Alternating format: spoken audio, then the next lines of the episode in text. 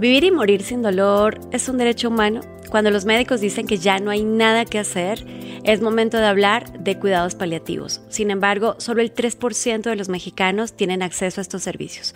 Por eso hablaremos con el doctor Héctor Jaime Ramírez Barba acerca de una iniciativa de ley que quiere cambiar esta realidad. El doctor Fernando Castilleja nos hablará de dos nuevas tendencias en materia de cuidados paliativos y quédense hasta el final para escuchar sus tres consejos para una muerte digna.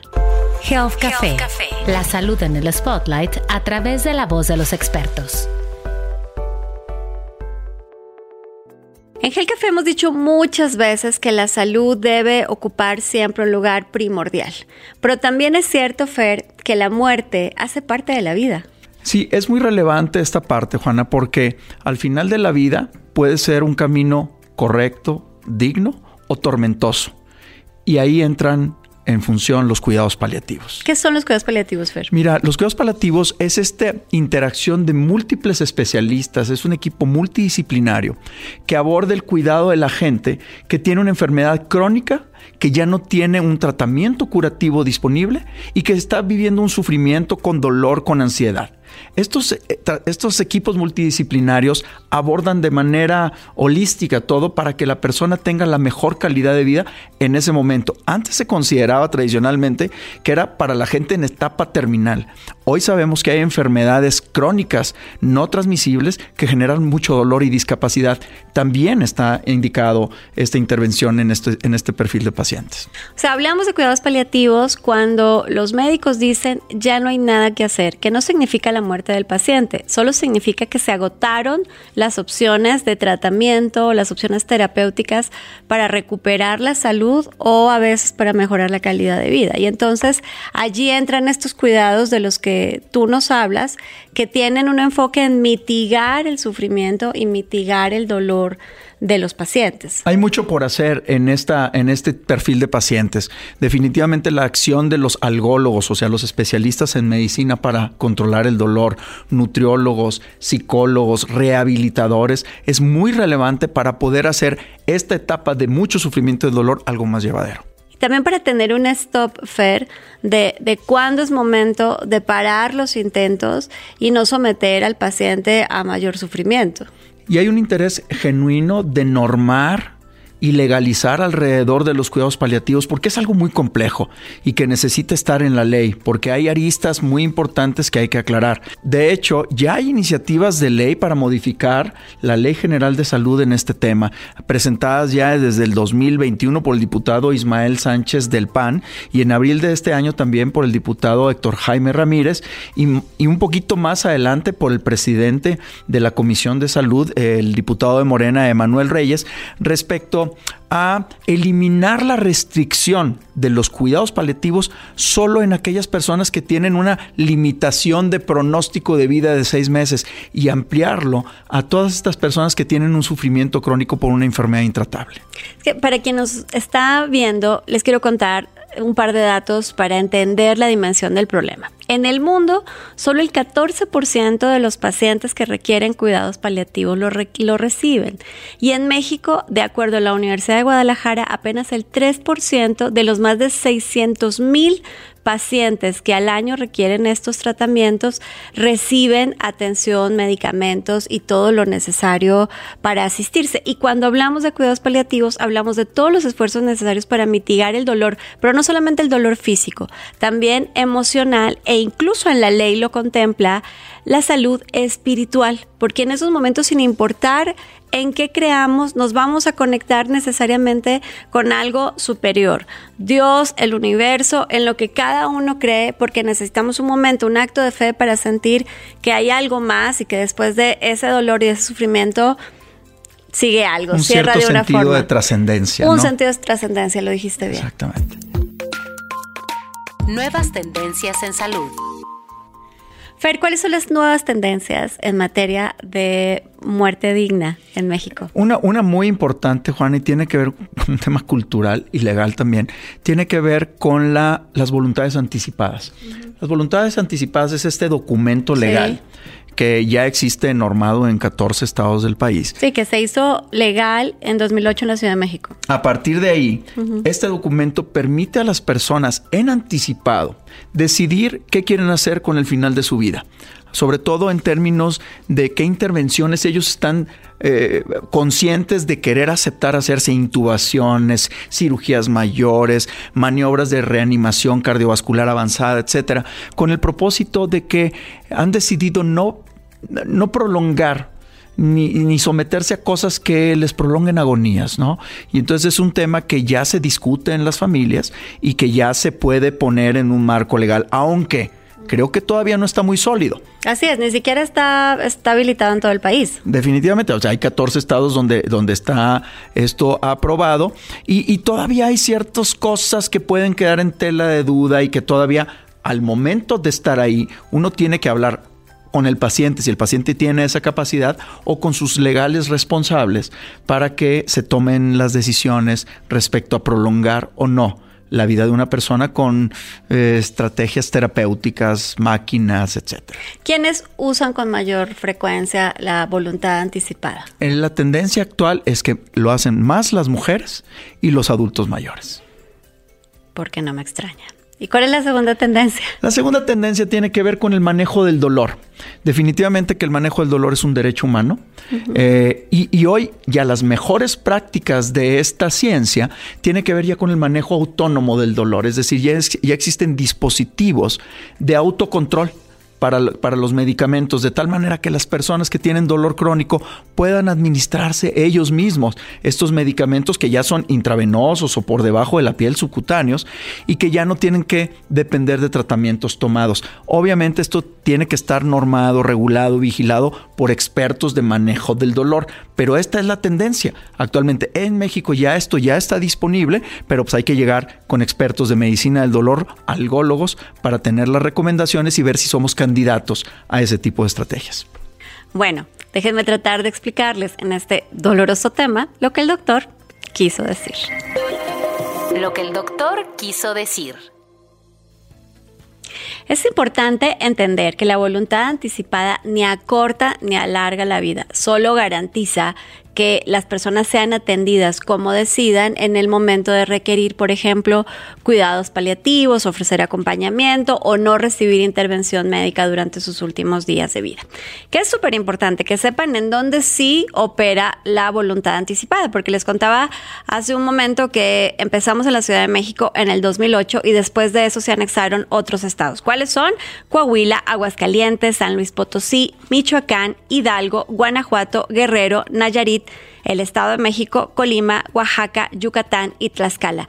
Así que si se quiere recurrir a la voluntad anticipada, habrá que mudarse a esos estados justamente para platicar de lo que decías, de, los cambios a una ley que ya existe, que fue un gran avance, porque antes de la ley, pues simplemente el tema de cuidados paliativos aparecía en algunas cátedras, pero no en la práctica cotidiana. Eh, y hoy se prepara una iniciativa para modificar esa primera ley, así que invitamos al doctor Héctor Jaime Ramírez Barba, diputado y un activo participante de la Comisión de Salud de la Cámara de Diputados. Bienvenido, doctor. Entrevista.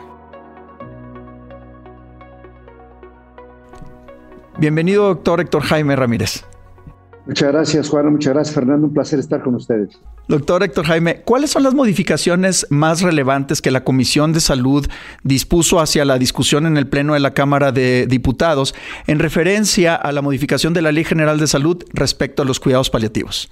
Mira, lo más importante me parece es poner otra vez a la vista de la sociedad un tema, pues que quien no lo sufre no lo alcanza a ver si los ojos no ven lo que la cabeza no piensa. Y fíjate hoy los antecedentes de esta ley, que es, lo que se actualiza para poder hacer los cambios, es que el 80% de la carga de la enfermedad en las mujeres, hablando de muerte prematura, hablando de discapacidad, es por enfermedades crónico-degenerativas, dolor musculoesquelético, alteraciones, cáncer, y en el caso de los hombres, el 70%. Es decir, la carga en los adultos es importantísima y también en una fracción importante de niños hay enfermedades que tienen mucho dolor, hay enfermedades que requieren atención especializada y que como está la ley no se permitía. La primera y quizás más importante, porque yo fui promotor de la primera iniciativa que, eh, para la modificación de la ley de, de salud, era que fuera con tiempo, es decir,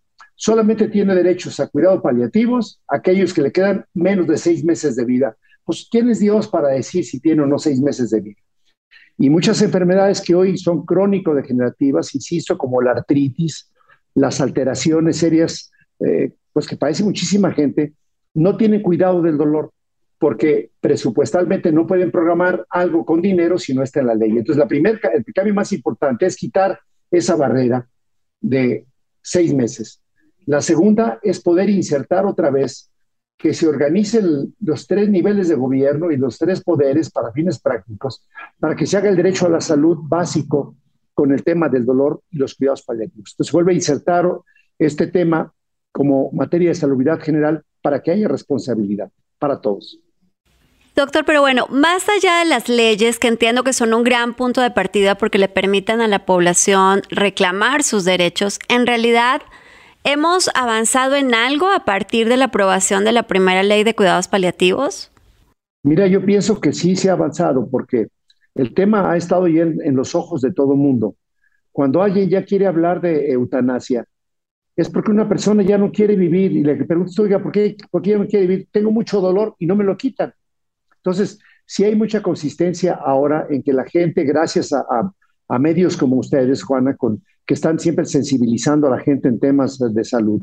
Bueno, la gente se hace hoy ya más exigente en cómo quiere vivir y que la calidad de vida, aún en el estadio terminal, tiene que ser diferente. Entonces, sí se ha avanzado en esa sensibilización.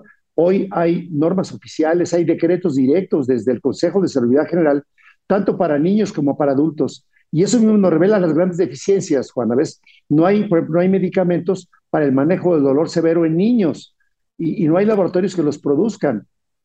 Eh, cuando ya se revisan los protocolos de la gente con cáncer terminal, de gente que requiere este tipo de atenciones, pues también te das cuenta tú que casi no se invierte dinero. Es decir, hoy sí está concurriendo en este punto de encuentro el, manejo del dolor, el manejo de los cuidados paliativos, la voluntad del paciente, la disponibilidad de personal y de recursos económicos. Juana, yo pienso que si hay avances muy significativos.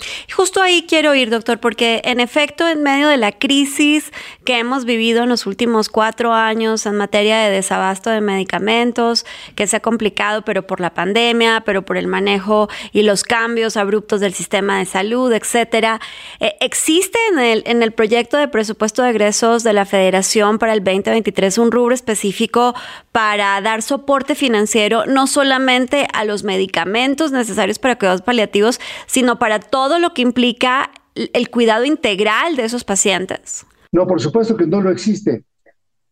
No lo existe hoy día, eh, pero sí se puede ir ampliando. Juan el tema es que sea progresivo, que no, que no haya reversa.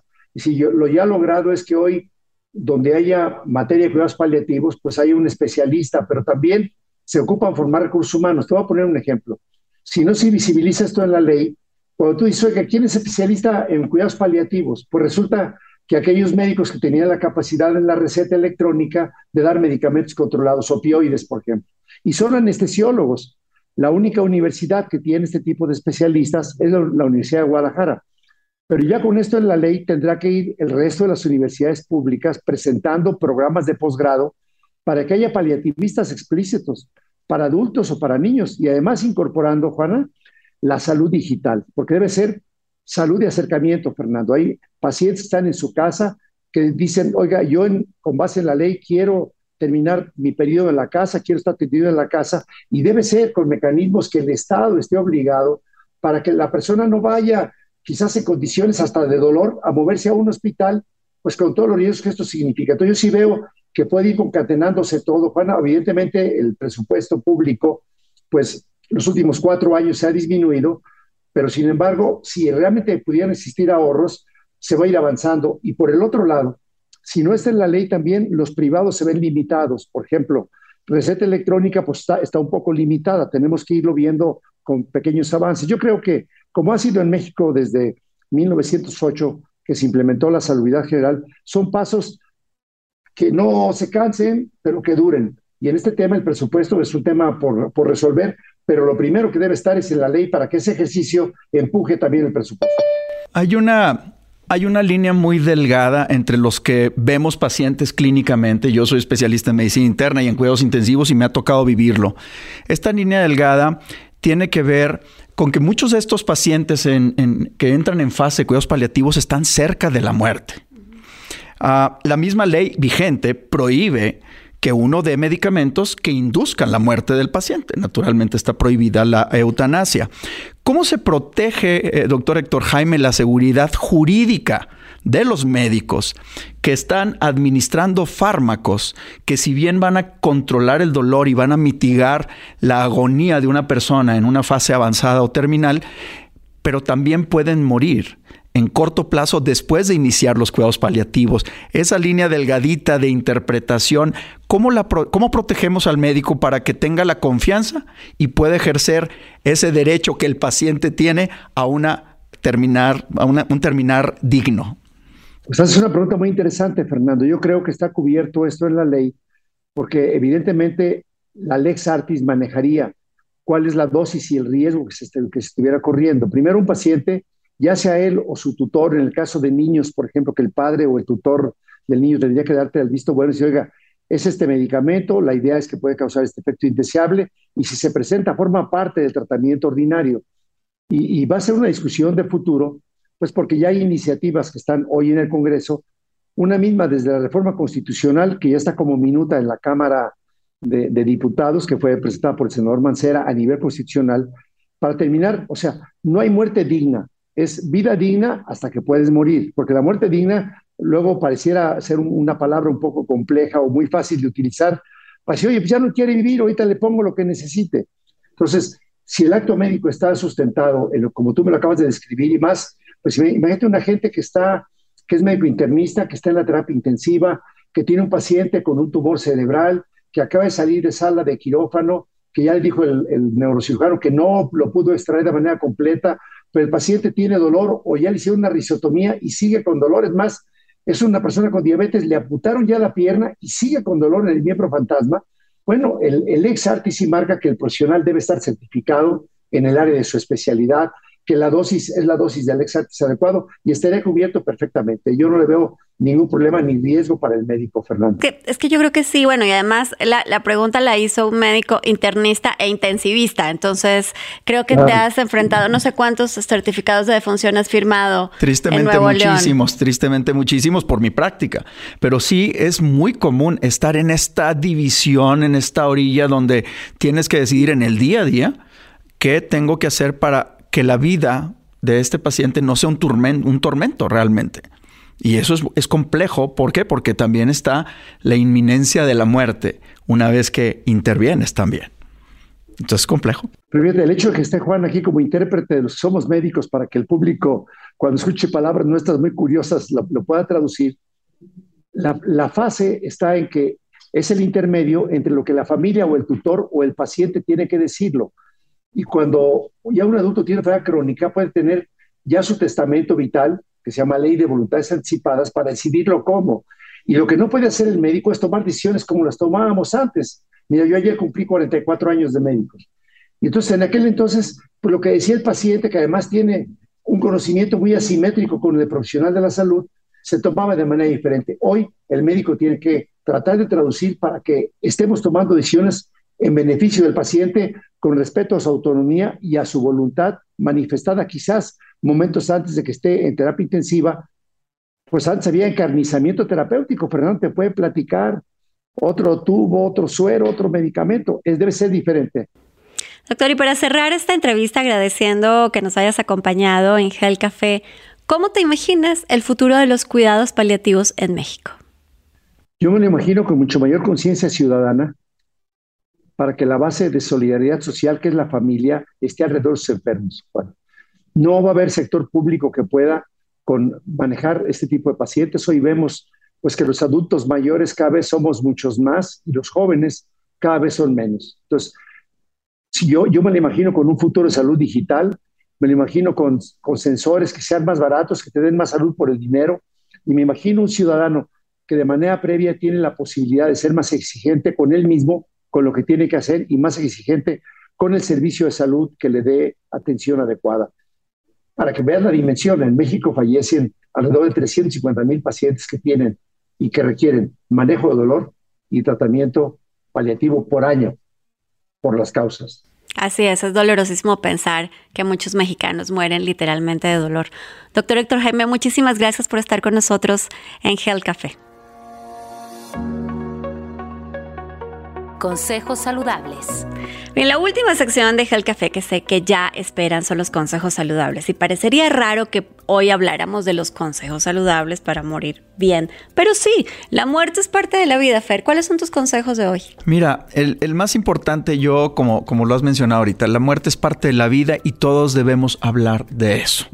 Entonces, el primer consejo es hablen con sus familias sobre sus expectativas de esta parte esta parte de la vida, cómo, cómo quieren llegar ahí, cómo desearían terminar la vida, cómo desearían poder tener una muerte en los mejores términos posibles. Siempre hemos soñado de la muerte de los justos, ¿no? Aquel que, sueña con quedarse dormido. Pues algo así que tenemos que, que, adelantarnos. ¿Por qué? Porque podemos tomar las decisiones conscientes en este momento y con el respeto y el cuidado de todas las familias. Así que ¿Y sabes qué pasa? Que cuando es una conversación abierta en la familia, hasta se lo pones fácil a los familiares. Claro. Porque mira, ya no es mi decisión, es lo que siempre quiso él o ella hacer en su momento. Y entonces es más fácil en un acto de amor, pues hacer caso a esa voluntad. Yo lo he visto con pacientes en los cuidados intensivos cuando tenemos situaciones muy complejas que amenazan la vida en corto plazo, las familias me llegan y me dicen, doctor, mi papá o mi mamá o mi hijo no hubiera deseado esto o lo platicamos y no era lo que quería.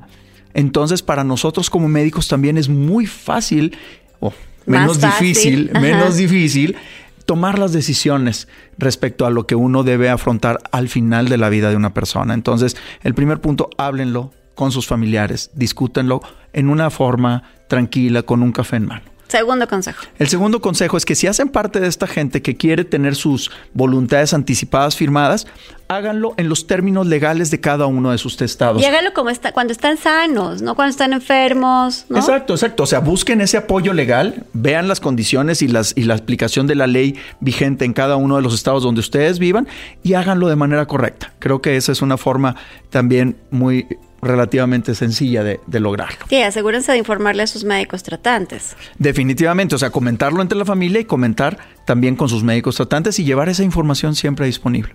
Porque tú lo decías hoy en el episodio, todavía no está bien regulado, no hay una central de información sobre quiénes han firmado una carta de voluntad anticipada o no, y entonces todavía hay muchas cosas en medio que no han sido resueltas. Tres. El tercero tiene que ver con el dolor crónico. Si usted es portador de dolor crónico por una enfermedad, aunque no sea una fase terminal, pero que, que, le tiene causado un sufrimiento persistente, acuda con los especialistas. Usted tiene una opción para vivir libre de dolor. Y hoy hay una ley que los protege, así que yo pienso que sí, vivir y morir sin dolor sí es un derecho humano también en México. Y bueno, recuerden que siempre nos pueden encontrar en expansión.mx con la columna de Health Café y además a ti te encuentran en arroba F Castilleja MD y a mí en arroba Juana Soin. Por favor, desde la plataforma que nos vean, que nos escuchen, denle like, denos mucho cariño, compártanos, platiquen con su familia de Health Café. Seguramente este episodio les va a servir para abrir la conversación y recuerden que nos vemos la próxima semana para tomarnos un café y hablar de salud aquí en Health Café. Esto fue Health Café, la salud en el spotlight a través de la voz de los expertos. Un podcast de Grupo Expansión.